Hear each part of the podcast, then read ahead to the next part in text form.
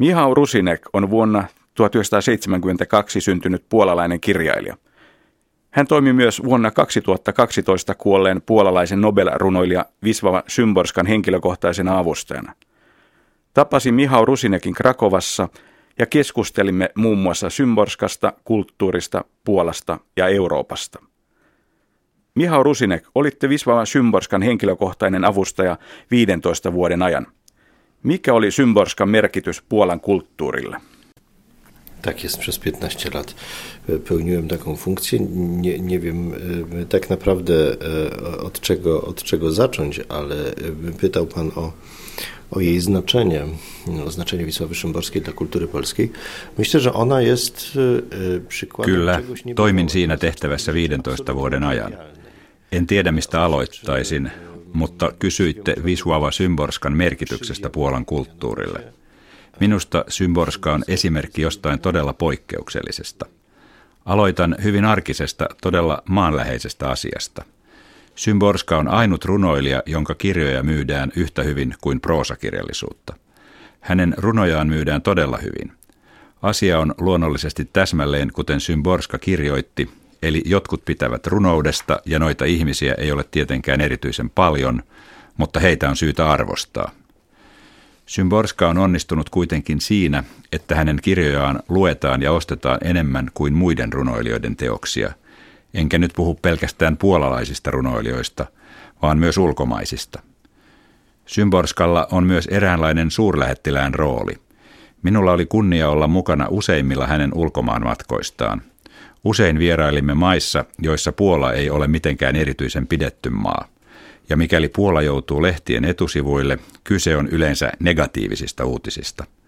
Kävi kuitenkin niin, että monien Symborskan vierailuiden aikana Puola pääsi Symborskan kautta lehtien etusivuille niissäkin maissa, jotka olivat suhtautuneet Puolaan vähintäänkin vastentahtoisesti. Monet diplomaatit sanoivatkin, ettei kukaan muu olisi pystynyt tekemään samanlaista diplomaattista työtä kuin mihin vanhempi ja vaatimaton naishenkilö kykeni – kun hän luki hiljaisella äänellä muutaman runon ja puhui ennen niiden lausumista ja lausumisen jälkeen pari lausetta. Yleensä hän Symborska ei suostunut pidempiin puheisiin. Symborska oli todella poikkeuksellinen ilmiö. Kysyitte ennen tätä haastattelua, aionko kirjoittaa kirjan Symborskasta. Kyllä, aion kirjoittaa.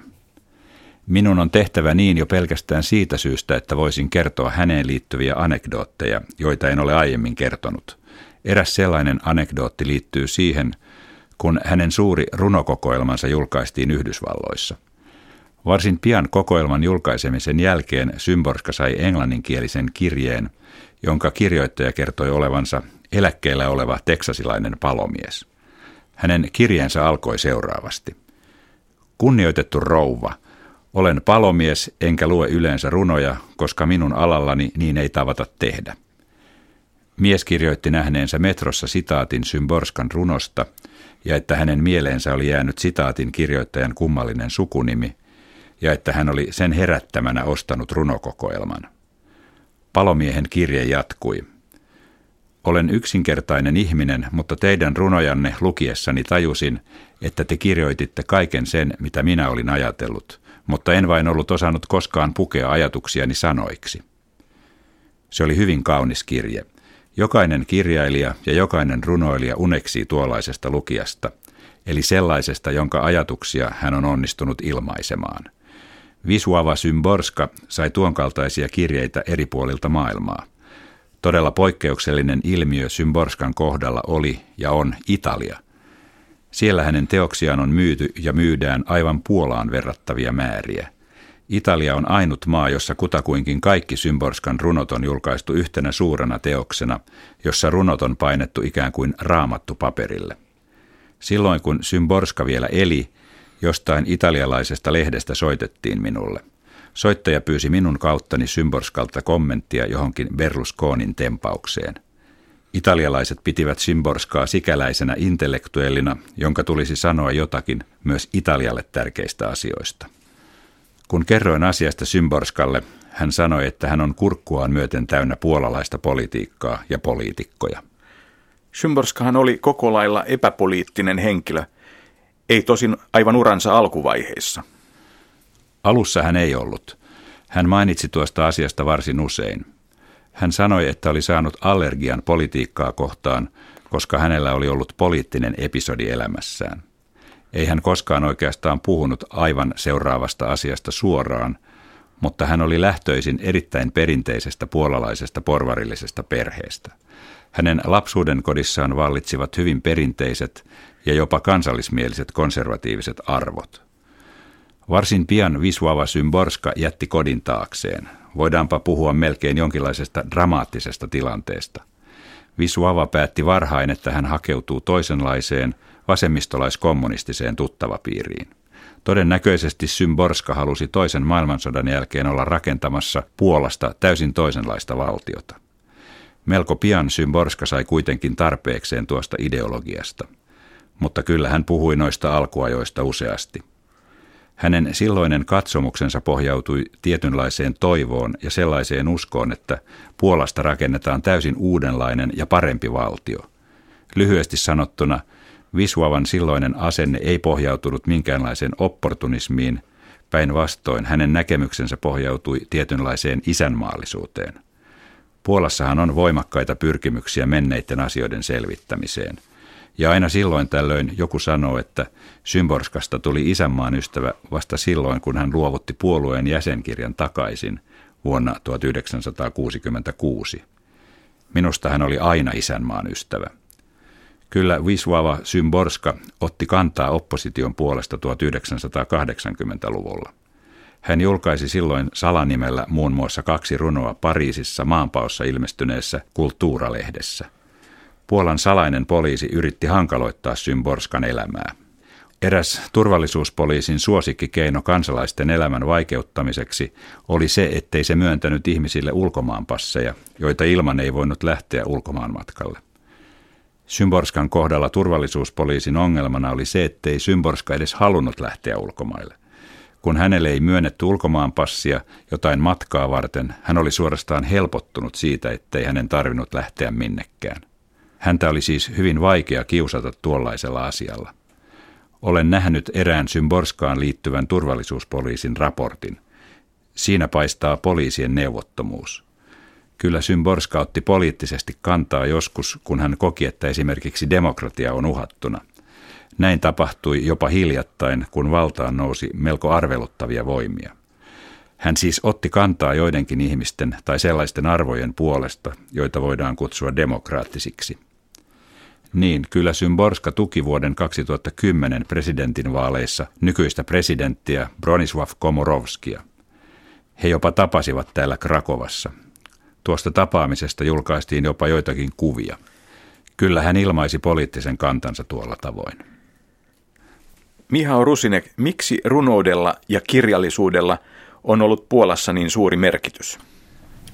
To jest bardzo trudne pytanie. Pewnie trzeba by było napisać książkę na ten temat, więc nie, nie, niech pan nie liczy, że ja teraz tak w dwóch słowach. Tuo on hyvin vaikea kysymys, johon vastatakseen pitäisi varmasti kirjoittaa kirja.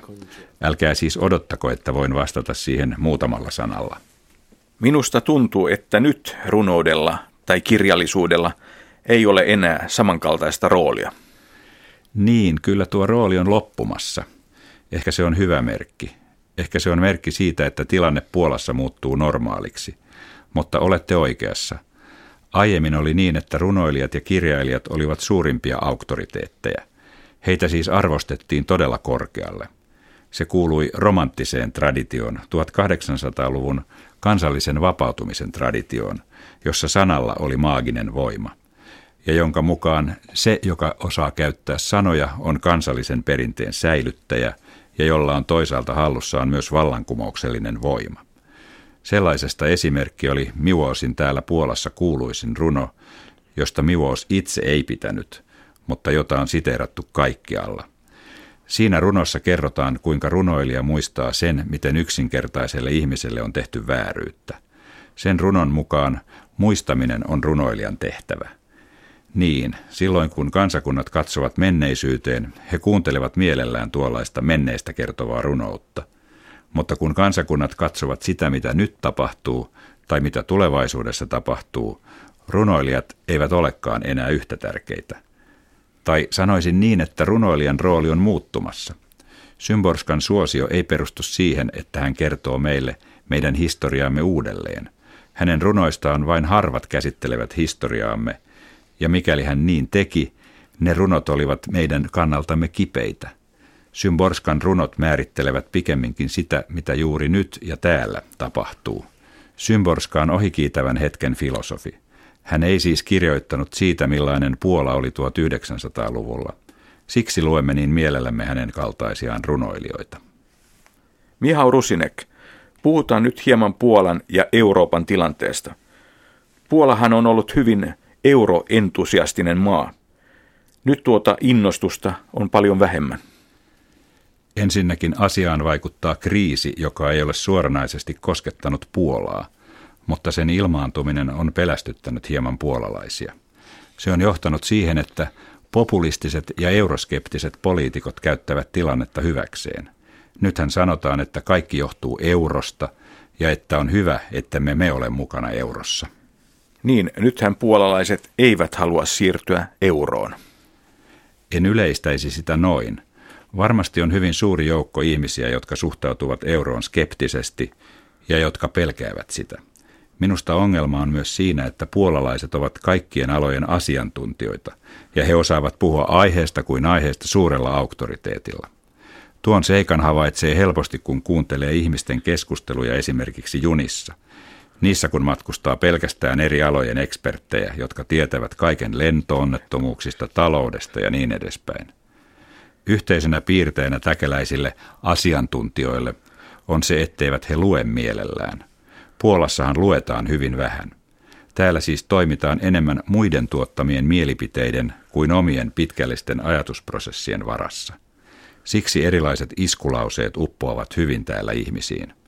Yleisesti ottaen lähes kaikkialla maailmassa on niin, että oppositio voimistuu aina silloin, kun jokin puolue tai ryhmittymä on pitkään vallassa. Jo kolmen vuoden ajan Puolassa suurimpana keskustelun aiheena on ollut vuonna 2010 Venäjän Smolenskissa tapahtunut lentoturma, jossa Puolan silloinen presidentti Lech Kaczynski, hänen vaimonsa sekä 94 muuta Puolan eliittiin kuulunutta ihmistä kuoli. Mihau Rusinek, puhutaanko tuosta aiheesta liikaa? Siitä on jo tullut enimmäkseen poliittinen asia. Ja jälleen tässä on esimerkki sellaisesta aiheesta, josta jokainen puolalainen haluaa sanoa jotakin. Lisäksi Smolenskin lentoturma on sellainen aihe, jonka esille ottaminen jossain ryhmässä tai porukassa aiheuttaa sen, että on heti selvää, minkälaisia mielipiteitä ihmisillä on. On ikävää, että aiheesta on muodostunut sellainen, että monet puhuvat jo Smolensk-uskonnosta. Puhutaan salaliitoista, attentaateista, Smolenskissa kaatuneista ihmisistä ja niin edespäin. Täällä on olemassa jonkinlainen kaipaus romanttiseen keskusteluun. Täällä muistetaan, miten puolalaisia on kuollut erilaisissa kansannousuissa ja taisteluissa. Monet täällä haluaisivat puhua nyt myös Smolenskista samaan romanttiseen sävyyn. Demokratiassa tuo romanttinen ajattelutapa ei kuitenkaan ole enää tarpeen julkisessa keskustelussa. Nyt jotkut kuitenkin herättelevät henkiin tuota ajattelu- ja keskustelutapaa Smolenskiin liittyvässä keskustelussa. Valitettavasti.